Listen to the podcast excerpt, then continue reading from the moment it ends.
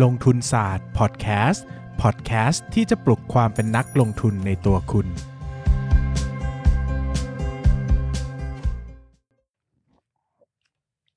สวัสดีครับยินดีต้อนรับเข้าสู่รายการลงทุนศาสตร์พอดแคสต์รายการที่ชวนทุกคนพัฒนาความรู้ด้านการเงินและการลงทุนไปด้วยกัน วันนี้นะครับกลับมาพบกันอีกครั้งกับช่วงซึมเศร้ากับ ลงทุนศาสตร์นะฮะไม่ใช่พูดเล่นนะก็เป็นช่วงเอ่อ ช่วงที่ฝนตกบ่อยนะครับ ก็อ่าลงทุนศาสตร์ก็เปียกๆนะฮะแล้วก็ครับผมละแล้วก็ละลายไปกับฝนนะฮะหมก็องมนหมองครึ้มๆหว่องกาไวนะครับ ก็มีนายพะนายไม่ใช่พูดว่านายพินตา นายปั้นเงินมาช่วยนะครับ เพราะว่าครับนายปั้นเงินเนี่ยเป็นคนที่คึกคักคักคึกตลอดเวลาอ่านะครับ ดีตลอดเวลาชอบอาบน้ำนะครับเฮ้ยแล้วก็เกี่ยวกันเนาะอะแล้วคุณไม่ชอบอาบน้ำเหรอชอบชอบใช่ไหมชอาอบบที่อาบที่บ้านนะ อาบที่บ้านครับ อะแล้วปกติอาบที่ไหนได้บ้างถ้าไม่อาบที่บ้าน ครับผม อืม ถ้าไม่ชอบอาบที่บ้านเนอะ เอออาบที่ไหนดีนะอะเข้าเรื่องหุ้นนะฮะเพราะวันนี้เราพูดเรื่องบ้านเราก็เลยจวดคบเรื่องผมอาบน้ำที่บ้านมานะครับครับก็ผคือมวันนี้เราจะมาคุยกันกับหุ้นดูดูโฮโฮมมนะฮะดูโฮมเนี่ยก็ถูกครบถูกดีที่ดูโฮมถูกเชียร์เหรอสโลแกนสโลเชียร์แกหุ้นนเหรอไม่ได้เชียร์ออกมาที่สโลแกนเหรอหรือว่าจะเชียร์หุ้นใช่ก็ดูโฮมนะครับเป็นหุ้นที่เขาเรียกว่าเป็นหุ้นค้าปลีกอ่าอุปกรณ์วัสดุครับเกี่ยวกับบ้านวัสดุก่อสร้างนะครับอ่าเรียกว่าค้าปลีกได้ไหม ได้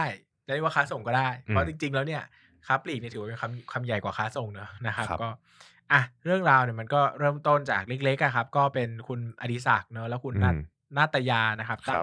ตั้งมิตรประชาเนี่ยก็อ่าเริ่มต้นเช่าห้องแถวสองคูหาในจังหวัดอุบลนะครับ แล้วก็เปิดขายอุปกรณ์ก่อสร้างนะครับอ่าก็ตั้งชื่อว่าสออุบลนะสออุบลชื่อเหมือนร้านไข่แหนมเหมือนกันหรือไม่ก็เออเออไข่มวยปอนะเออเออนะครับ คือต้องเล่าอย่างนี้ว่า ร้านวัสดุอุปกรณ์ก่อสร้างเนี่ยถือว่าเป็นร้านค้าปลีกอันเป็นพื้นฐานของ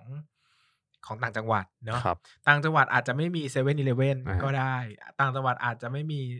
บิ๊กซีโลตัสก็ได้ แต่ต่างจังหวัดไม่มีร้านค้าปลีกอุปกรณ์ก่อสร้างไม่ได้นะครับเออเพราะว่าการซ่อมบ้านทำบ้านนี่ถือว่าเป็น the must ที่ควรจะต้องทำเนอะครับบางทีพวกซูเปอร์มาร์เก็ตไฮเปอร์มาร์เก็ตอ่า ห้างสรรพสินค้า shopping mall ศูนย์การค้า หรือว่าร้านสะดวกซื้อเนี่ยทดแทนได้ด้วยตลาดนัดใช่ไหมนะครับ หรือว่าพวกเอ่อร้านขายของกระจุกกระจิกเล็ก ๆ นะครับ แต่พวกวัสดุก่อสร้างเนี่ยถือว่าเป็นของสำคัญเลยแหละนะครับ ที่มีการที่มีการ ที่มีการขายนะครับ แล้วก็มีอยู่ทั่วไปตามต่างจังหวัดเนอะใครไปต่างจังหวัดจะเห็นได้เลยว่า เป็นอีกหนึ่งธุรกิจที่ยังอยู่ได้ แล้วก็มีการเติบโตเติบโตนะเรายังเห็นภาพการเติบโตอยู่นะครับอาเทียบง่ายๆก็ Global ก็ยังเติบโตมาได้ตั้งนานครับนะครับกลยุทธ์เริ่มต้นของร้านค้าปลีกพวกนี้ส่วนใหญ่ก็จะคอนเซปต์เดียวกันนะครับอืมหนึ่งก็อาจจะหลากหลายนะครับสองก็อาจจะ ขายของถูกนะอ่าเพราะว่าสินค้าหลักๆเป็นโภคภัณฑ์เนอะนะครับใช่ใช่ซื้อที่ไหนก็เหมือนกันดังนั้นเนี่ยก็เน้นขายถูกนะครับอืมขายถูกเป็นหลัก แล้วก็มีสินค้าที่หลากหลายนะครับก็ค่อยๆ โตขึ้นมาเรื่อยๆนะครับจาก 2 คูหาก็เป็น 10 คูหาแล้วเพิ่มเป็น หลายสิบไร่นะครับอืมก็ขยายขนาดไปเรื่อยๆ ไปตามครับจังหวัดต่างๆนะครับอ่าปัจจุบันมีอยู่ทั้งหมด 10 สาขาแล้วนะครับสิบสาขา 10 สาขาใหญ่นะครับใช่แล้วก็มีพื้นที่ขายจำนวน 20,000ถึง30,000 ตารางเมตรนะใหญ่มากนะครับครับผมแล้วก็มีคลังสินค้าอีก 20,000ถึง30,000 ตารางเมตร ก็หลายคนก็จะไปเปรียบเทียบกับ global อืมนะครับแต่ global นั้นมันใหญ่แบเอบอใหญ่แบบมันพื้นที่มันเยอะมันมัน มีพวกวัสดุก่อสร้างเยอะ มันใหญ่เพราะว่ามันมีหลายสาขาด้วย ใช่ มันมันมีครบทุกจังหวัดแล้วนี่ใช่ไหมยกเว้นกรุงไม่เทพไม่รู้ว่าครบทุกจังหวัดเปล่าโกโบ จำได้ว่าน่าจะครบทุกจังหวัดแล้วยกเว้นกรุงเทพ อ่าอันนี้ครับไม่มั่นใจเนอะก็วันนี้ไม่ได้พูดหุ้น global ดังนั้นถ้าเออถ้าผิดก็ห้ามด่า ไม่ผิดเพราะว่าเราไม่เป็นมาไรพูดดูโฮ เออ นะครับ ก็จริงๆแล้วธุรกิจ แบบเนี้ยถ้าพูดถึงว่าเอาเอาพูดถึง sizing หรือการเติบโต ผมว่าขนาดยังได้อีกนะครับอืมเพราะว่าอาจจะเทียบกับ Global เนี่ยมันก็ยังได้อีกเยอะอะโอ้ถ้าพูดใช่ง่ายๆนะ แต่คำถามคือสู้ไหวหรือเปล่าใช่นะครับ เพราะว่าจะไปอาจจะไปได้หรือเปล่าเออเพราะว่าขนาดหนึ่งคือขนาดเนี่ยมีผลเยอะ เพราะว่าเอ่อคิดถึงการมีซัพพลายเออร์ที่ส่งอืม70 สาขากับส่ง 10 สาขาสมมุตินะครับบอกว่าเฮ้ยเราขอ Exclusive ได้ไหมอย่างหลายๆหลาย ๆ สินค้าเราจะเห็นคำว่า only at 7-Eleven อ่าชีสเค้กอย่างเงี้ยหอ่ารือเปล่านะอะไรเงี้ยนะก็มันก็มี power of Bargaining supplier bargaining power บางอย่างที่ที่ต้องต้องมาดูอีกว่าครับเขาจะโตไปได้ไหมเนื่องจากมันไม่ได้สตาร์ทแบบพร้อมกันอะเนอะอืมแล้วก็อืมต้องพูดอย่างนี้ว่าไม่ได้มีคนขายวัสดุก่อสร้างแค่ดูโฮมแล้ว global ใช่จริงๆมีเยอะมากไทยนะครับวัสดุเมกาโฮมและอื่นๆ ที่อยู่นอกตลาดหุ้นอีกเยอะมากใช่และทุกและ จังหวัดตาทุกสีตาสาเออทุกจังหวัดทุกพื้นที่มีคนที่เป็นหัวหาดของตัวเองอืมและทุกคนต้องการยึดหัวหาดยึดเขาเรียกว่าตลาดของตัวเองไว้ ไม่มีใครอยากเสียตำแหน่งทางการอืมตลาดไปอืมถูกไหมเพราะว่ามันคือเงินน่ะครับแล้วก็ทุกคนก็จะต้องยอมขายถูกอืมใช่ไหมมันเป็นเรดโอเชียนมากๆ เพราะว่ามันแทบจะไม่เอาเราจิ้มอำเภอหรือจิ้มอำเภอเอาง่ายๆจิ้มอำเภอตอนเนี้ย อำเภอไหนไม่มีร้านขายส่งวัสดุก่อสร้างหรือร้านขายปีกวัสดุก่อสร้างมากเป็นไปแทบไม่ได้เลยนะครับเพราะว่ามันเป็นหนึ่งบ้านมันเป็นปัจจัยสี่อะนะอืมมันก็มีอยู่ทุกที่ดังนั้นเนี่ยดูเหมือนว่าสาขาจะน้อยครับโตได้เยอะ แต่คำถามคือการเติบโตมันโรยด้วยกลีบกุหลาบหรือเปล่า อันเนี้ยต้องมาตั้งคำถามเพราะว่าอ่มันต้องเป็นการเติบโตเชิง strategic แล้วแหละ มันต้องใช่ differentiate ยังไงให้ต่างใช่กับตลาดให้เติบโตได้ คือธุรกิจนี้มันมีข้อข้อข้อจุดตายเป็นจุดตายจุดหนึ่งอืมตรงที่ว่าแบบถ้าสมมุติว่าคุณจะไป ขยายสาขาไปต่างจังหวัดอย่างเงี้ย ถ้าเกิดคุณไปเจออย่างเช่นว่าอะสมมุติว่าดูโฮมนะครับ จะไปที่สักจังหวัดหนึ่งอะอืมอะสมมุติว่าไปจังหวัดน่านอืมถ้าน่านเนี่ยไปมีไดโนทำไมเสาร์ต้องไปน่านหรือเปล่าไม่มี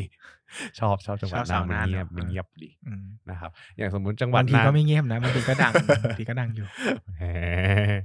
โอเค อย่างอย่างจังหวัดน่านเนี่ยมันมี global อยู่ ถ้าเกิดว่าเข้าไปอะมีเกิดทุกจังหวัดแหละโกโบอะไม่แต่ว่าแต่ว่าถ้าสมมติว่าเข้าไปอะ จะสู้จะสู้ global น่านได้หรือเปล่าอย่างดูโฮมน่านจะไปสู้ global น่านได้หรือเปล่า เพราะว่าน่านอะ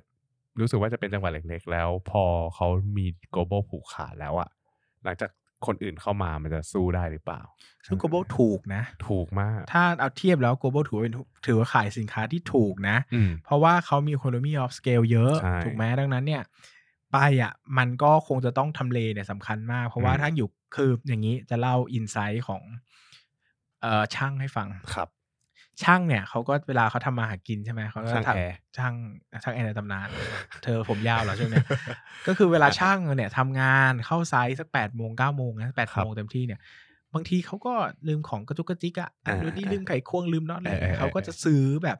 ตอนเช้าๆแถวๆนั้นแหละซื้อเยมันไม่แพงมาก เออคือเขาจะไม่ค่อยสนส่วนต่างราคาเท่าไหร่เพราะมันเบิกอืมได้ไงเบิกอืมโครงการได้ดังนั้นเนี่ยอืมถ้าซื้อของกระจุกกระจิกเนี่ยเขาไม่ได้แบบเน้นว่าจะต้องถูกที่สุดเท่านั้นอืมอ่าดังนั้นเนี่ยมันก็มีช่องว่างทางการตลาดตรงนี้อยู่อืมนะ แต่คำถามก็คือว่าเฮ้ยทำเลมันโอเคหรือเปล่าอืมนะครับ แล้วก็ถ้าไปชนกับ global เต็มๆเนี่ยเวลาซื้อล็อตใหญ่ๆเนี่ยมันสู้ยากใช่นะครับ แต่ถ้าเราอยู่ในเซกเมนต์ที่พื้นที่มันโอเค พอจะมี ตลาดอยู่ระดับหนึ่งมีอืมประชาชนอยู่ระดับหนึ่งมีกลุ่มลูกค้าระดับหนึ่งเนี่ย มันก็ยังทำเลก็ยังสู้ได้ เพราะว่าอืมจริง ๆ แล้วเงินเล็กๆ น้อยๆเนี่ย คือเอาอย่างนี้ว่าคนถือเงินเนี่ยมันไม่ใช่เจ้าของโครงการใหญ่เสมอไง เวลาครับทำเล็กๆน้อยๆเดี๋ยวบางทีเขาก็แบบเอาซื้อง่ายๆใกล้ๆเนี่ยอ่าพวกร้านขายของ ร้านค้าร้านไอ้ร้านไอ้พวกขายอุปกรณ์ช่างเล็ก ๆ ที่คูหาเดียวเล็กอ่าๆเปิดกันตามตลาดยังขายได้ก็เพราะว่ามีช่างเหล่านี้แหละอ่าเพราะว่าเขาก็แบบขี้เกียจซื้อไงที่ไหนก็ได้เออซื้อใกล้เกียจก็ได้แพงกว่าน็อตแพงกว่านิดๆหน่อยๆเอาก็ดีแต่กว่าก็ไปเปลืเบิอกกค่าน้ำมันได้เออเออมันก็ไม่ได้เป็นเรื่องของเขาซะหน่อยเนี่ยเอามันสะดก็วกยังทำให้ยังอยู่ได้เนาะครับนะครับดังนั้นเนี่ยผมว่าทำเลสำคัญแล้วปัจจุบันเขาก็ใช่ปรับมาเป็นทูโกมากขึ้นอ่านะขนาดก็สัก 500ถึง1,000อืมอ่ากิอ่าตารางเมตรนะคครัรับบก็จะเปิดตามไป เปิดตามในห้างต่างๆนะครับ ก็จะมีลักษณะแบบอะเหมาะสำหรับคล้ายๆที่ผมพูดเมื่อกี้ก็คือเป็นพวกขายของช่างเล็กๆน้อยมมๆบางทีเราอยากได้อุปกรณ์สำหรับช่างเนอะแต่เราไปเราไปพวกห้างมันไม่มีขายใช่อย่างโลตัสเนี่ยเดินเข้าไปมันก็มีให้เลือกแบบนิดมีๆหนิดน่เดียวอยเองๆอ่าแต่ถ้าจะไปแบบโกลบอลบางทีมันก็แบบโอ้ยใหญ่ไปเออขี้เกียจเดินอะก็ไปตามทูโกพวกนี้ก็ช่วยได้ใช่นะครับผมเคยไปนะตูโกอะ เคยไปเคยไปตูโกที่คืออะไรตูโกตูโก ToGo หรือว่าเล่นมุกก็เอ๊ะ ToGo คืออะไรวะไม่สำเนียงออกอินเดียไปเลยอ๋ออินเดียเมื่อเคกี้ยไปติด JKN มาเนอะครับผมเมื่อกี้เล่าให้ฟังว่าเคยไปที่ดูโฮมคือจริงๆเคยไปทั้งสองสาขาแหละทั้งสาขาใหญ่แล้วก็ทั้ง ToGo เลยอืมแต่ว่า ToGo เนี่ยเหมือนเขาจะเน้นเป็นพวก repair and maintenance ก็คือเป็นเครื่องมือช่างหรือว่าเครื่องมืออะไรก็ตามคือไม่ไม่จำเป็นต้องเป็นช่างก็ได้ เป็นคนทั่วไป แต่ว่าอยากซ่อมบ้านเป็น repair ก็ได้ทั่วๆไปก็เออได้เป็น repair ทั่วๆไป repair อะไรอะ ก็บ้านไง อ๋อ repair เราพูดถึงบ้านก็ repair บ้านเออโอเคจะ repair อะไรล่ะเออแล้วก็มีแบบอาจจะมีพวกแบบสีมีทาส่งทาสีบ้างอะไรอย่างเงี้ยครับ ผมแล้วคนมันเหี้ยเนี่ยมันก็เหี้ยจริงๆนะครับก็คือพอเนี่ยมันก็มีพวกเนี้ยอยู่ใน ToGo แล้วแล้วผมเคยไปทำบัตรสมาชิกด้วยนะ ของดูโฮม ToGo เออเขาเขามีเก็บ Data ตรงนี้ด้วยว่าเราซื้ออะไรไปเออ ขึ้นกับน้องคนไหน ไม่มีหมายถึงว่าพนักงานขายไงอ๋อเออเออมีมีมีอะนะครับ ประมาณนี้นอกเรื่องเยอะมากแล้วกลับมาเรื่องนะครับ ก็ สินค้าเขามีเป็นแสน SKU เนอะใช่ซึ่งเยเยอะอะมากมากนะครับ แล้วก็แบ่งโครงสร้างรายได้เนี่ยสักประมาณ 50%ผมตีกลมๆมาเป็นอืมวัสดุก่อสร้างนะอืมเหล็กสีปูนครับนะครับ แล้วก็สัก 40%ก็เป็นวัสดุซ่อมแซมนะอ่าเครื่องมือช่างผนังปะปาไฟฟ้าประตูหน้าต่างครับ10%เป็นประมาณพวกเฟอร์นิเจอร์อันนี้ตีกลมๆนะอ่ากตีลมๆเลยกลนะมๆนะครับดังนั้นเนี่ยเราจะสังเกตว่าพวกเป็นวัสดุก่อสร้างเนี่ยจะชนกับพวก global house เป็นหลักใช่เพราะว่าถ้าเป็นวัสดุตกแต่งเนี่ยจะไปชนกับ Home อ่า Pro Home Pro อ่าดังนั้นมันก็จะมี ดังนั้นถ้าเป็นวัสดุก่อสร้างเนี่ย สิ่งที่สำคัญสุดคือเรื่องราคาใช่เนอะโดยเฉพาะถ้าเป็นกลุ่มเหล็กด้วยวะกลุ่มเออกลุ่มกลุ่มลูกค้าเขาเนี่ยอย่างที่ผมบอกว่า มันจะมีกลุ่มลูกค้าอยู่หลายกลุ่มนะกลุ่มหนึ่งที่เราจะได้เจอเยอะก็คือกลุ่มพวกรับเหมารับเหมาก่อสร้างอืมนะครับ เวลาร้านร้านรับเหมาก่อสร้าง เวลาร้านขายอุปกรณ์พวกเนี้ยเนี่ยเขามีลูกค้าเนี่ยเขาจะมีจัดเกรดนะมีครับ A B C หรือเขาจะมีเลยว่าลูกนี้คือลูกค้าค้าปลีก อืมอ่า ถ้าเป็นกลุ่มลูกค้าเหมาโครงการเขาก็จะมีราคาพิเศษให้เลยว่า อันนี้เป็นลูกค้าราคาเหมาโครงการนะ อ่าครับคนนี้เคยซื้อโครงการเขาก็จะให้ราคาโครงการอะไรอย่างเงี้ยอืมนะครับ ก็จะเป็นอีกอีกกลุ่มลูกค้าหนึ่งก็คือกลุ่มลูกค้าโครงการ แล้วก็มีลูกค้าค้าปลีกเลยเดินเข้ามาซื้อของไปตกแต่งบ้านตัวเองครับรวมไปถึงเป็นร้านค้าช่วง ก็คือว่าซื้อนะครับ ซื้อช่วงช่วงๆกับหลินทุยไปไม่ใช่ ช่วงที่เป็นประธาน อ้าวนั่นมันคนละช่วงกัน ไม่รู้นะอันนี้ประธานจะเป็นคนแล้วกูไม่รู้ละเพราะว่ากูเป็นแพนด้าเนี่ยคงไม่มีปัญหาใครนะครับก็ซื้อไปเปิดร้านของตัวเองอย่างที่ผมบอกอ่าไอ้ร้านเล็กๆพวกเนี้ยเขาก็มาซื้อจากพวกนี้แหละไปเปิดแล้วก็บวกราคาเอานะครับ คนที่เขาขี้เกียจไปห้างใหญ่ ๆเขาก็มาแวะซื้อกันก็ครับมีผมเหมือนกันนะครับอ่าดังนั้นเนี่ยก็มีฐานลูกค้าอยู่หลายกลุ่ม ตั้งแต่อย่างที่ผมบอกค้าปลีกอ่านะครับคือค้าปลีกแบบผู้ตกแต่งบ้านเองเลยครับแล้วก็ค้าส่งแบบที่ไปทำโครงการต่างๆ แล้วก็อืมเป็นพวกอ่าค้า ร้านค้าช่วงก็คือไปเปิดของตัวเองต่อครับนะครับ ซึ่งเขาก็มีมีลักษณะการขายที่อย่างที่ผมบอกว่า พอมันเป็นร้านค้ารับเหมาก่อสร้างเนี่ยอ่ามันกึ่งกึ่งๆจะกลายไปเป็น B2B แล้วนะครับใช่ไหมครับ ถึงแม้เราจะบอกว่ามันคือค้าปลีกก็ตามอืมแต่โครงสร้างส่วนหนึ่งมันคืองานก่อสร้างใช่มันรับเหมาดังนั้นเนี่ย พอพูดถึงงานรับเหมามันคือการแข่งราคาและอืมมันจะไม่ได้แบบ มันจะไม่ได้แบบ โอ้โห ถูกขนาดนั้นหายคือถึงโมว่าเดลมันจะไม่ได้ไปทางเชิง global มันจะไปทางรู้สึกว่าน่าจะเมกาโฮมไทยวัสดุพวกนี้มากกว่า จริงๆ global ก็มีลูกค้ารับเหมาเหมือนกัน คือจริงๆ มีรับลูกค้ารับเหมาทุกที่นั่นแหละอืมแล้วแต่ว่าอืมเขาจะ อันหนึ่งคือเขาจะราคาจะเป็นยังไงใกล้ๆที่ไหน บางทีครับของพวกนี้ราคาอาจจะไม่แพงแต่ค่าส่งสู้ไม่ได้ เพราะว่าอ่าของมันหนักอะไรอย่างเงี้ยขนเหล็กไปเป็นตันมันก็ไม่ไหวอะไรอย่างเงี้ยใช่ไหมใช่มันก็มีเรื่องหลาย ๆ อย่างประกอบกัน แต่พอมันมีอย่างเงี้ยมันก็จะกลายเป็นว่าส่วนหนึ่งเนี่ยเขาก็พึ่งพิงในความเป็น B2B อยู่ด้วยนะอืมดังนั้นเนี่ยจะมองว่าเป็นค้าปลีกเพียวๆเลย แบบโอ้โหแบบความสามารถในการต่อรองราคากับลูกค้าสูงๆเนี่ยผมว่ามันก็ ไม่ได้ร้อยเปอร์เซ็นต์นะฮะมันก็มีประเด็นตรงนี้อยู่ด้วยนะครับครับผมอะต่อไปเดี๋ยวส่งให้น้องปั้นเงินพูดถึงเรื่องการเปิดสาขาใหม่รัวอ่าๆนะแล้วก็ key financial ต่างนะครับผมก็คือจริงๆอะดูโฮมอะครับถ้าหลายคนที่ติดตามอะเราน่าจะรู้กันดีว่าสตอรี่หลักของเขาคือการเข้ามาเพื่อขยายสาขา เพราะเดิมทีรู้สึกว่าก่อนหน้าเนี้ยครับก่อนที่เขาจะเข้าตลาดมาตอนปี 2019 เนี่ยรู้สึกว่าจะมีสาขาอยู่ประมาณ 9 สาขา แล้วสาขาที่ 10เนี่ยก็เปิดที่เพชรเกษมเมื่อตอนปลายปีช่วงตุลาคมปี 2562นะครับผมโดยที่แผนของผู้บริหารนะครับเหมือนเขาบอกว่าเขาตั้งใจจะขยายอีก 6 สาขาภายในปี 2564นะครับผมก็ปี 2563ๆซึ่งเยอะมาก เยอะเยอะเพราะฐานมี 10 สาขาใช่โตอีกหกสาขานี่คือ 60%นะคคือรับลองท่านคือลองเทียบดูว่าเขาเติบโตแบบ aggressive มากเลยนะ โดยที่อันเนี้ยยังไม่นับ ToGo นะ คือสาขาใหญ่อะสาขาใหญ่เนี่ยหกสาขา โดยที่ก่อนหน้านั้นมีแค่เก้าจู่ๆจะมาเปิดหกอยู่อยู่มาตั้งกี่ปีอะจากสออุบลอย่างเงี้ยครับ อยู่มาตั้งกี่ปีไม่รู้มีเก้าสาขา พอเข้าตลาดปุ๊บบอก story คือจะเปิดหกสาขา อันเนี้ยคือเป็นเรื่องที่เป็น story ของเขาที่ทำให้นักลงทุนทุกคนอะสนใจแล้วก็ว้าวมาก ตรงที่แบบโอเค เปิดสาขาแปลว่าอะไรแปลว่ารายได้เพิ่มอ่าอะไรอย่างนี้นะครับผมแล้วก็ไหนจะมีเรื่องของ ToGo อีก ToGo เนี่ยเหมือนผมรู้สึกว่าเขาน่าจะเซตไปหลายสาขามากเลยว่าแบบเดี๋ยวเขาจะกระจายไปตามไฮเปอร์มาร์เก็ต หรือว่าไปตามบิ๊กซีแม็คโครอะไรพวกเนี้ยเอออันนี้ก็ต้องน่าติดตามว่าเขาอะทำได้หรือเปล่ามิสเตอร์ DIY เคยเห็นเปล่าเออใช่ใช่ใช่กลุ่มเดียวกัน แต่ว่าแต่ว่าขนาดเขาจะเล็กกว่ามิสเตอร์ DIY นะอืมเท่าที่ผมเคยเห็นนะอืมแต่ผมชอบมิสเตอร์ DIY มากเลยนะ อยากให้อยู่ในตลาดหุ้นเหรออยากอยากดูงบอยากอ๋อเห็นขยายขยายเปิดเก่งอยากดูงบว่า เออเออขายดีนะครับเปล่า แล้วก็อีกเรื่องหนึ่งก็คือเรื่องของ distribution center อ่าอ่า เขาเขาดูโฮมเนี่ยเพิ่งมี distribution center อยู่ที่จังหวัดปทุมธานี รู้สึกว่าอันนั้นน่ะเขาเปิดมาเพื่อที่จะรองรับการขยายสาขาเนี่ยแหละ เพื่อที่จะบริหารสต็อกบริหาร inventory อืมแล้วก็ทำให้พวกค่าขนส่งอะไรพวกเนี้ยถูกลงและอีกอย่างหนึ่งเวลาที่เขาเปิดสาขาใหม่อะเขาไม่ต้องใช้พื้นที่เยอะอืมคือปกติอะเวลาที่ เรานึกภาพดูโฮมหรือ global ไปเปิดสาขาใหม่ ถ้าเกิดว่าไม่มี distribution center เนี่ยสต็อกสินค้าอะไรทุกอย่างเนี่ยเขาจะต้องถูกเก็บที่สาขานั้นนั่นแหละ ใช่คือ distribution center นี่สำคัญมากอืมสำหรับค้าปลีกทุกที่เนอะใช่ถึงแม้ว่าเวลานัก เวลาเราติดตามเราจะไม่ค่อยพูดกันเท่าไหร่ว่า เอ้ย เราจะถามแค่ว่าจะขยายเท่าไหร่ขยายเท่าไหร่ แต่คำถามคือระบบ distribution center อะรองรับการขยายพอแล้วหรือเปล่านะครับ เพราะว่ามันไม่มีร้านค้าปลีกที่ไหนหรอกที่มีพื้นที่แบบเก็บของทุกอย่างแบบใช่ครอบจักรวาลเนื้อะของมันต้องอืมเติมตลอดดังนั้นเนี่ย distribution center เป็นเรื่องสำคัญ แล้วก็ต้องอยู่ในทำเลที่เหมาะสมด้วยอ่านนะครับแล้วก็ต้องมีฟังก์ชัน facility ที่เหมาะสมด้วยใช่แล้วนะครับทีนี้ดูโฮมเนี่ยผมเคยเข้าไป company visit เขาก็พูดประมาณว่าเนี่ย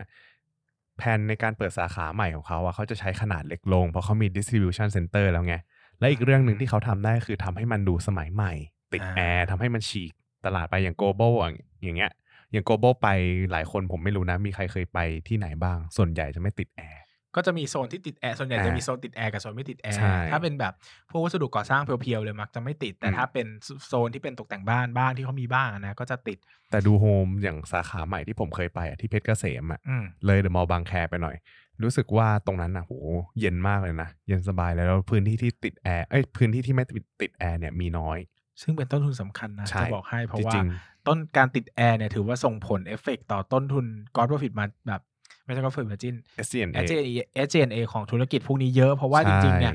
ของมันขายถูกไงอืมดังนั้นถ้าถ้าติดแอร์เนี่ยมันมีผลนะ จริงอ่าๆแล้วเพราะว่าค่าแอร์ต่อต่อต่อต่อเดือนไม่ถูกแล้วพื้นที่มันใหญ่มากนะใช่ไม่ได้เป็นใช่พื้นที่ใช่เล็ก ๆ นะครับ ดังนั้นเนี่ยก็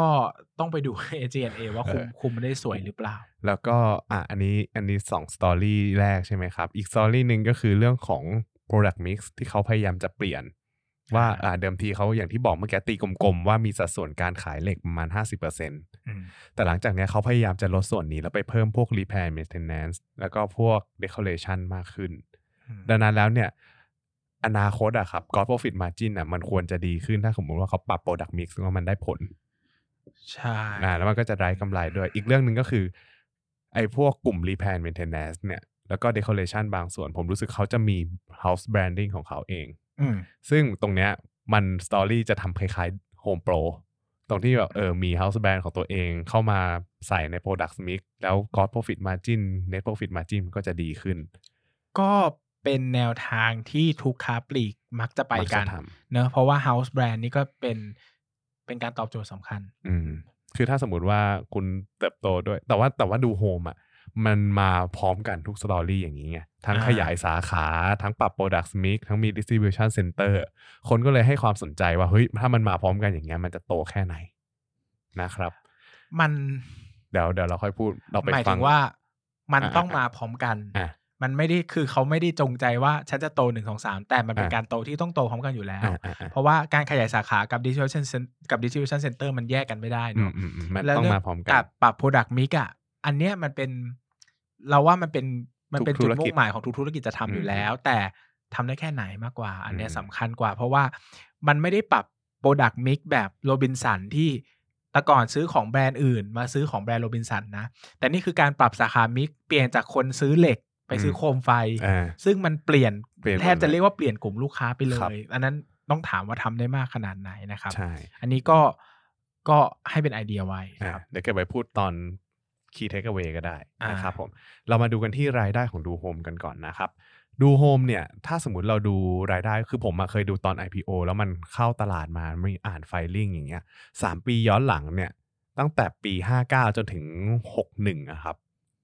โดยหลักๆ แล้วอะครับรายได้เฉลี่ยเขาจะอยู่ที่ประมาณ 18,500 ล้านบาทนะครับอ่าก็มีปี 62 นี่แหละที่แบบงงว่าทำไมจู่ๆทำเข้าตลาดมาแล้วจู่ๆรายได้ทำไม่ถึง 18,000 ล้านบาท อืม เออ ก็เลยไปดูสาเหตุละอ๋อเขาบอกว่าเขามาจากปีที่แล้วมันมีน้ำท่วมอุบลอ่าเออเขาบอกว่าเออมันมีน้ำท่วมอุบลอยู่ประมาณ 21 วันที่สาขาปิดไป อืม ดังนั้นแล้วเนี่ยถ้าสมมติเราไปดูแล้วอะครับ เราต้องดูว่าเออ ถ้าเกิดว่าเอาเหตุการณ์นี้ออกอะมันจะเป็นยังไง สรุปแล้วผมไปดูมามันก็กลายเป็นว่า พอพอตัดเอฟเฟกต์เรื่องของน้ำท่วมอุบลออกเนี่ย same store sale growth มันก็ยังติดลบอยู่นะเออคือปีปีที่ผ่านมาอย่างเงี้ยครับ มันตัดยังไงวะ ไม่คือเหมือนกับว่าถ้าลองมันลองตัดลองได้ลองไม่ลองคำนวณว่าแบบไม่ลองคำนวณว่าเฮ้ยต่อวันเนี่ย มันขายได้ประมาณเท่าไหร่แล้วเอาออกไป21วันสาขานั้นน่ะอืม ก็ลองดูว่ามันน่าจะมี same store sale growth เท่าไหร่ อืมอืมแต่ประก็มาณยากนี้แหละเพยาราะกว่ามันยากก็ต้องมีแบบ before กับ after ด้วยเนอะมันก็ไม่ได้ใช่ยี่สิบเอ็ดวันเป๊ะแต่มันก็พอคิดได้ถามว่าพอพอคิดได้ไหมก็ได้ แต่ก็อืมก็อาจจะเป็นตุ๊กตาเนอะครับผม อะก็ลองไปดูเนี่ย same store sale growth เนี่ยมันติดลบอยู่ประมาณ 5.3%ในปี 2019 นะครับผม ก็พอถ้าสมมติลองลองตัดเอฟเฟกต์นี้ออก ผมว่ามันก็น่าจะยังติดลบอยู่นะครับอืมโดยที่ส่วนใหญ่เนี่ย คนก็จะไปคิดว่า เฮ้ย แล้วทำไมมันมีสาขาเพชรเกษมเข้ามามันไม่ช่วยหรอ เพชรเกษมเนี่ยจะบอกว่าเขาเปิดมาแค่ประมาณ 2 เดือนเองมั้ง น่าจะเปิดปลายตุลา มันก็น่าจะกระตุ้นอะไรได้ไม่มากนะครับผมอืมอะอันนี้คือเรื่องของรายได้ของปีที่แล้ว ปีที่แล้วเนี่ยลืมบอกไปว่าสัดส่วน breakdown ของสินค้าเนี่ยเหล็กอะครับ มันจะอยู่ที่ประมาณ 44%เเหล็กมีเหล็กอืมแล้วมีผู้มีผู้ใหญ่ไหมมีมีผู้หยาด้วยอะไม่ทุใช่เรศนะมากมึงพูดไม่จีนเลย เหล็กแล้วก็ผู้ใหญ่ ผมเป็นทางมงทางกะเหลี่ยงมามากกว่า โอเค ก็อย่างเหล็กเนี่ย อย่างที่เขาบอกว่าเขาตั้งใจจะปรับโปรดักต์มิกปี 62 เนี่ย เขาทำโปรดักต์มิกของส่วนที่เป็นเหล็กกับวัสดุก่อสร้างเหลืออยู่แค่ 44%ออะ่ะแล้วส่วนที่จากเป็นเคยเป็นสี่สิบเก้าอ่าจาก40 47ถึง48 49 พวกนี้แหละอ่านนะครับ ส่วน repair maintenance กับ decoration เนี่ย repair maintenance เพิ่มขึ้นมา3เป็น 37% decoration ก็เพิ่มขึ้นมานิดหนึ่งเป็น 18%นะครับผม ซึ่งตัวเนี้ยอย่างที่บอกว่ามันจะช่วยเพิ่มสัดส่วน อ่าไม่ใช่เพิ่มสัดส่วน พอเพิ่มสัดส่วนตัวเนี้ยมันก็จะไปช่วยเพิ่ม margin ด้วย นะครับพอมาดูรายได้ปี 63 ที่เจอโควิดเนี่ยเขาบอกว่ารายได้ 63เนี่ยถ้าเราดูแล้วอะครับ ก็กลายเป็นว่ามันยังหดตัวลงอยู่นะอืมหดตัวลงจากเดิมเนี่ยอ่าจากเดิมเนี่ย9,400อะตีกลมๆ 9,500 ล้านละกัน 9,500 ล้านเนี่ยปีครึ่งปีแรกของปี 63เนี่ยทำไปได้ 9,200 ล้านเท่านั้น ก็ลบลบประมาณ 2.3เปอร์เซ็นต์อืมอันนี้คือครึ่งปี ซึ่งถามว่า เยอะไหมต้องต้องต้องไม่ลืมว่าดูโฮมเขาโดนล็อกดาวน์แล้วปิดสาขา แล้วปิดปิดไม่ให้บริการไปด้วยนะอืมเออดังนั้นแล้วเนี่ย การที่เขาลบแค่2.3ผมว่ามันก็มันก็ถือก็ว่าเก่งทำได้ดีแล้วนะก็ถือว่าก็เก่งถือว่าแล้วทำได้ดีนะนะครับผมแล้วก็แต่ว่าถ้าไปดูที่ Q2 อะที่ Q2 อ่าเพียวๆอะ Q2 ปี 63 นะครับทำรายได้เติบโตได้นะ ว้าว ใช่เติบโตมา 3%นะครับผมอ่ามันก็ต้องไปดูด้วยว่า อันเนี้ยอันเนี้ย ผมคิดว่ามันต้องไปติดตามด้วยว่าที่เขาขายได้ดีขึ้นเนี่ย มันเป็นเพราะว่ามันขายเหล็กได้เยอะหรือเปล่าอะไรอย่างนี้อ่ถ้าขายเหล็กได้เยอะอะมันก็กลายเป็นว่าอ่ายอดขายก็สูงอืมแต่ว่าขณะเดียวกันมาจิ้นมันก็จะต่ำแต่คนซ่อมบ้านแหละอืมคนคนอยู่ก็บ้านซ่อมบ้าน คนอยู่แต่บ้านแล้วฟุ้งซ่านใช่แต่คิดว่าคนคงอยู่บ้านแล้วไม่ได้ซื้อเหล็กมากเออก็เขาต้องน่าไปจะลองซื้อดูแบบ decoration อะถ้าถามใช่ถ้าถามนะ ถ้าเดาอืมเดาอืมง่ายเดาๆๆนะอืมคงไม่มีใครแบบ มุงหลังคาใหม่อะไรเงี้ยเฮ้ยหลังคาสร้างโคหรลังงสคาร้างพังว่ะต่ออีกพี่สามชั้นอะไรเงี้ยน่าจะแบบซื้อโคมไฟหรือไม่ก็ซ่อมรูอืมที่เคยเจาะไว้ดูนู่นดูนี่เอ้ยแต่ผมอยู่บ้านผมก็อึดอัดนั้นเนี่ย คิดอยู่เหมือนกันว่าจะตอนนี้บ้านมีสองชั้นจะต่อเติมให้เหลือสักให้เป็นสักหกชั้นเจ็ดชั้น อืมอันนี้คือต้องขำไหมพูดเล่น อันนี้คือมาแบบ เอ๊ะ คือยังไง ไม่ไม่ไม่นี่พูดเล่นนะครับอ่าอะบ้านในต่อมาปั้นเงินเขารวยนะครับ ใครที่อยากไม่ต้องรวยมาทางปล้นรัฐก็ติดต่อน้องปั้นเงินได้นะฮะน้องนะครับรับ ไม่งานรวยเอ็นไม่รวยไม่รวยนะครับ แล้วก็ปี 2 5 2อย่างที่บอกว่าส่วนหนึ่งเนี่ย มันจะปรับ Product Mix ด้วย ดังนั้นแล้วเนี่ย Margin มันก็ควรจะดีขึ้นนะครับผม Gross Profit Margin ของปี 62เนี่ยอยู่ที่ 16.6%เพิ่มขึ้นจากปี 61นะครับก็เพราะว่าเหตุผลอย่างที่บอกคือปรับ Product Mix นี่แหละอืมอ่ารู้สึกว่าอ่ารู้สึกว่า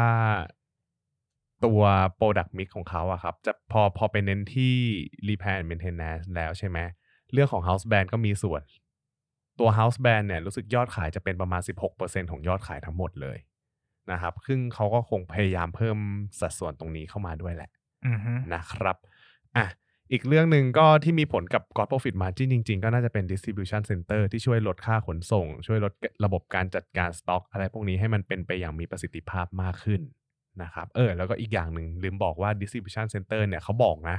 ว่าทางผู้บริหารเขาบอกว่าตรงเนี้ยเขาสร้างมาเพื่อรองรับการขยายสาขาอีกหกหกสาขาเรียบร้อยแล้วท่านแน่นะแต่ว่าจะบอกว่ามันก็มันก็ต้องแบกค่าเสื่อมอีกนะ ถ้าเกิดว่าคุณยังไม่ได้เปิดสาขาหกสาขาตามแผนที่วางไว้ทันทีอะ มันก็จะกลายเป็นว่า distribution ตรงนี้ก็จะมีต้นทุนสูงอยู่เหมือก็นกัดีนไงกำไรไม่โต แต่กำไรกำไรไม่โตแต่กระแสเงินสดโตนะอ่าเว้ยอ่าอ่าอ่านะครับ ดีจะตายอะโอเค แล้วก็มาดูที่ไตรมาส2ปี 2020 ไตรมาส2ปี 2020 เนี่ย ถ้าไปดูที่ God Profit Margin นะครับ มันจะเหลืออยู่จากปีที่แล้วอะมันปลายปีที่แล้วมันประมาณ 16.6 เนาะตอนเนี้ยมันเหลืออยู่ 14.9%ส่วนหนึ่งผมคิดว่าเพราะว่าการขยายสาขาอะไรอย่างเงี้ย มันน่าจะมาดึงยอดขายอะอืมอืมไม่ไม่ใช่น่าจะดึงยอดขาย ดึง God Profit Margin ลงนะครับเพราะว่าเขายอดขายมันขายไม่ได้ตามที่คิดไงแล้วก็มีต้นทุนค่าเสื่อมที่มันเป็นฟิกคอร์สมีค่าพนักงานขายเอ้ยไม่ใช่ค่าพนักงานขาย ค่าพนักงานที่เกี่ยวกับต้นทุนอะ อืมมันก็น่าจะมีตรงนี้เยอะเหมือนกัน มาดึงยอดขายลง เอ้ยมาดึงกำไรลงนะครับผมอะ S G N A ส่วน S G N A เนี่ยส่วนใหญ่หมดไปกับค่าใช้จ่ายในการขายนะครับ แล้วก็พวกค่าเสื่อมราคาของอ่าโกดังอะไรพวกนี้นะครับ แล้วก็มีค่าตัดจำหน่ายอีก ถ้าคิดไม่ใช่ไม่ไม่ใช่ค่าเสื่อมโกดังค่าเสื่อมของพวกสำนักงาน ในส่วนที่เป็นพื้นที่สำนักงานนะครับคือถ้าคิดเป็น SG&A to sale เนี่ยปี 62เนี่ยมันจะอยู่ที่ประมาณ 10.5%นะครับผมก็ส่วนปีของส่วนของปีไตรส่วนของปี 63 ไตรมาสที่2เนี่ยจะอยู่ที่ประมาณ 10.3%ก็ทำได้ประมาณใกล้ๆเคียงกันนะครับอืมดอกเบี้ยจ่ายปีที่ผ่านมาเขาเอาเขาเอาบริษัทเข้าตลาดหุ้น ก็เลยมีเงินเอาเงินตรงเนี้ยไปจ่ายดอกอ่าไปจ่ายเงินกู้ก็เลยทำให้ดอกเบี้ยตรงเนี้ยลดลงอืม นะครับผมแล้วก็มีบางส่วนที่เขาบอกว่าเขาเอาดอกเบี้ย ดอกเบี้ยจ่ายของเขาเนี่ย ไปรวมเป็นต้นทุนก่อสร้างอืมมันก็เลยจะทำให้ดอกเบี้ยตรงเนี้ยไม่ถูกรับรู้แต่ไปรับรู้ที่ต้นทุนการก่อสร้างแทน ก็ปกติใช่ทางก็บัญปกชีตินะเป็นเป็นเรื่องของได้การบัญชีเขาไม่ได้ทำอะไรผิดนะตรงเนี้ยเดี๋ยวคนใช่ฟังแล้วเดี๋ยวตกใจเขาปกตินะครัปบกคือติคือคือก็คือเหมือนกับว่าทางบัญชีเขามีนโยบายว่าโอเค พวกดอกเบี้ยที่เกิดจากการกู้ยืมมาแล้ว เอามาทำการก่อสร้างอะไรพวกเนี้ยเขาให้อืมรวมเป็นต้นทุนได้อ่านะครับใช่ก็คือไม่ใช่คุณไม่ต้องมาคิดเป็นต้นทุนการเงินตรงนี้ แต่ว่าคิดเป็นต้นทุนการก่อสร้างแทน ใช่ใช่ใช่ครับผมชาวใช่นะครับ แล้วก็ net profit margin มาดูที่ net profit กันก่อน net profit เนี่ยปี 2562 นะครับ อยู่ที่ 725 ล้านบาท เติบโตจากปี 2561 ประมาณ 65เปอร์เซ็นต์อืมเออปีที่แล้วมีการเติบโตตรงนี้ เพราะว่า มันคือคือถ้าสมมติไปดูที่รายได้อะรายได้ไม่ได้โตเยอะเท่านี้หรอก มันไปโตที่ มันไปโตที่การบริหารมากกว่า การบริหารคือใช่ SG&A ลดลงเงี้ยหรออ่า ต้นทุน Product Mix อะไรพวกนี้อ่าใช่แล้วก็น่าจะมีเรื่องของราคาเหล็กด้วยหรือเปล่าไม่แน่ใจยอดเยี่ยมกระเทียมดองนะครับอะแต่ทีนี้เนี่ยถ้าเกิดว่ามาดู Q2 ปี 63 เนี่ย Q2 ปี 63 เนี่ยกำไรสุทธิเนี่ยลดลงประมาณ 24%นะครับ คือถ้าเป็นดูครึ่งปีอะอันเนี้ยคือแค่ Q2 Q2 อะลบ20%แต่ถ้าเป็นครึ่งปีอะครึ่งปีลบลงไป 26%นะครับจาก 439 เนี่ย เหลืออยู่แค่ 323สำหรับ 6 เดือนแรกนี้ สังเกตนะ สังเกตจริง ๆ ว่ายอดขายของยอดขายของปี 63 เนี่ย ครึ่งปี 63 เนี่ย จริง ๆ มันลบลดลงแค่ 2.4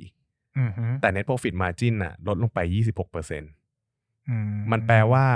มันแปลว่าการที่เขาการที่ดูโฮมเร่งขยายสาขา มันทำให้เขาต้องแบกรับค่าใช้จ่ายต่างๆ มากขึ้นอะไม่ว่าจะเป็นหนึ่งต้องใช้พนักงานเพิ่ม สต็อกสินค้าเพิ่ม มีค่าเสื่อมราคาอีก ค่าขนส่งนู่นนี่นั่น รวมๆแล้วมันก็เลยทำให้ค่าใช้จ่ายพวกเนี้ยที่มันเข้ามา มันทำให้กำไรมันติดติดลบเยอะกว่ารายได้ที่หายไปอืมนะครับผม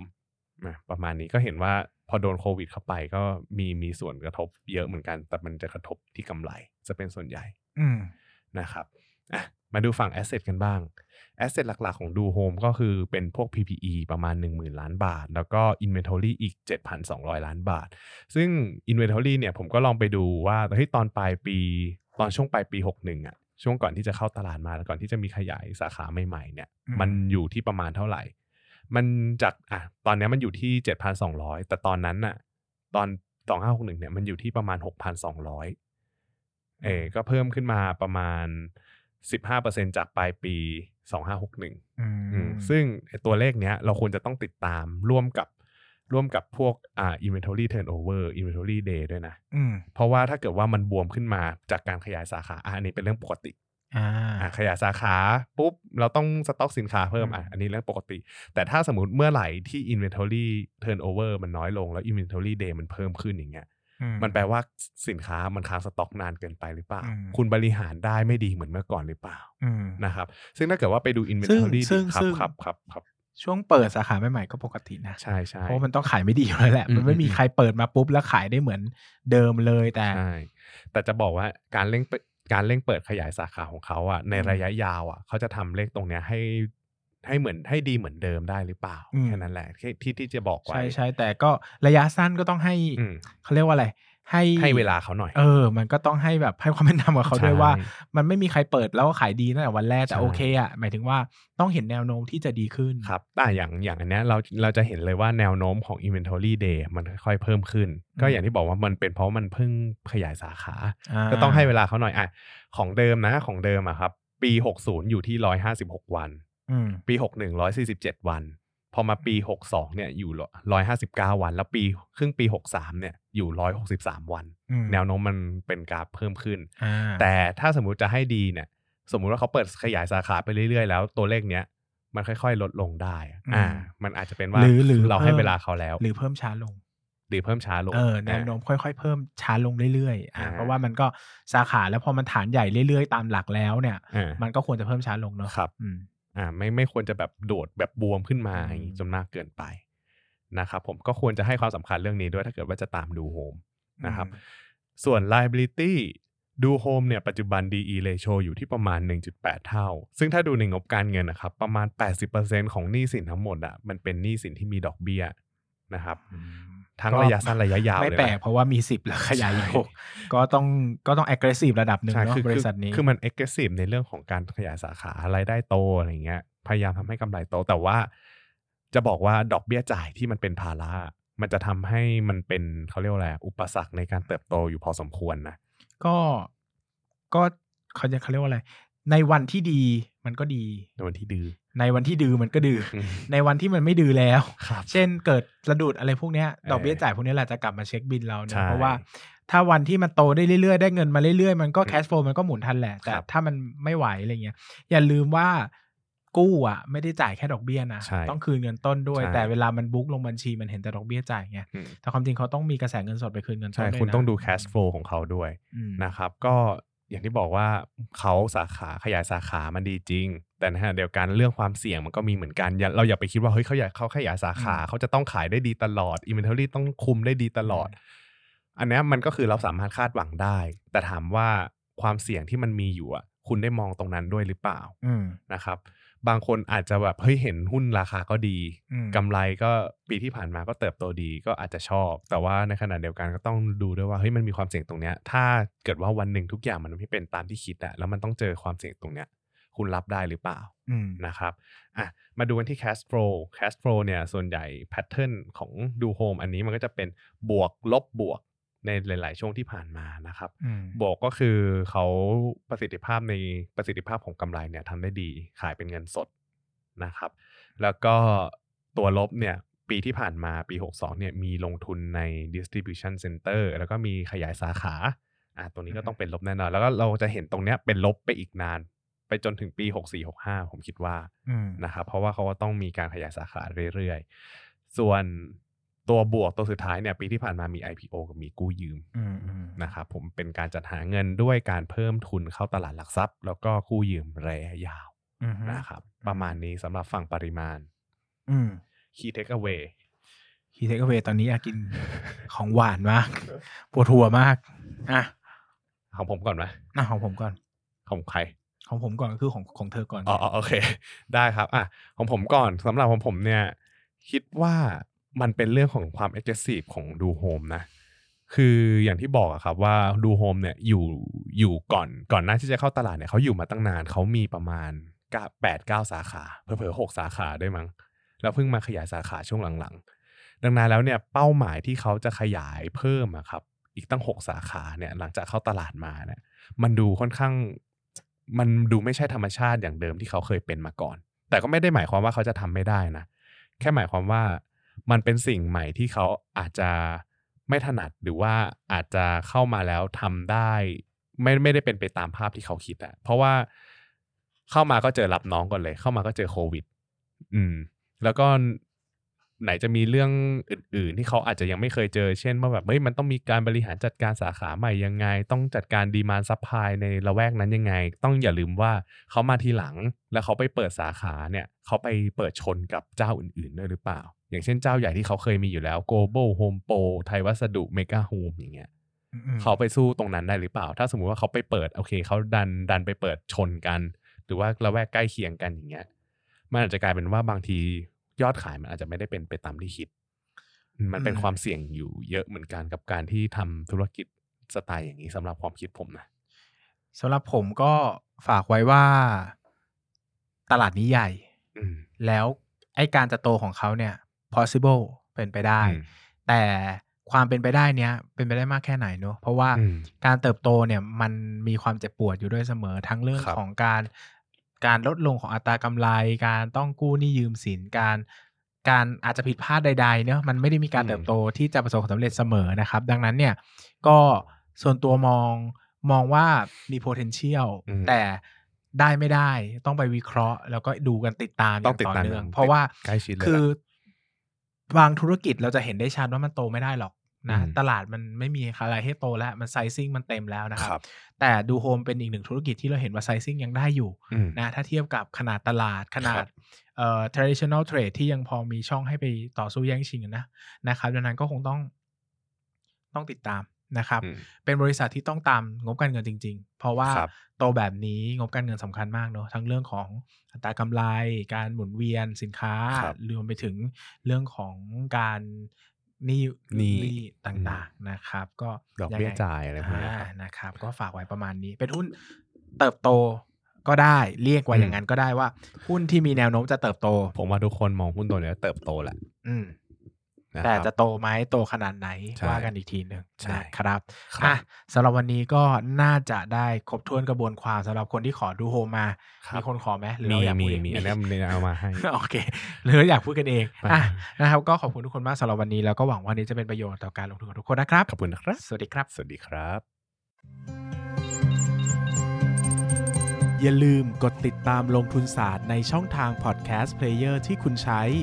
แล้วกลับมาปลุกความเป็นนักลงทุนกันใหม่ในลงทุนศาสตร์พอดแคสต์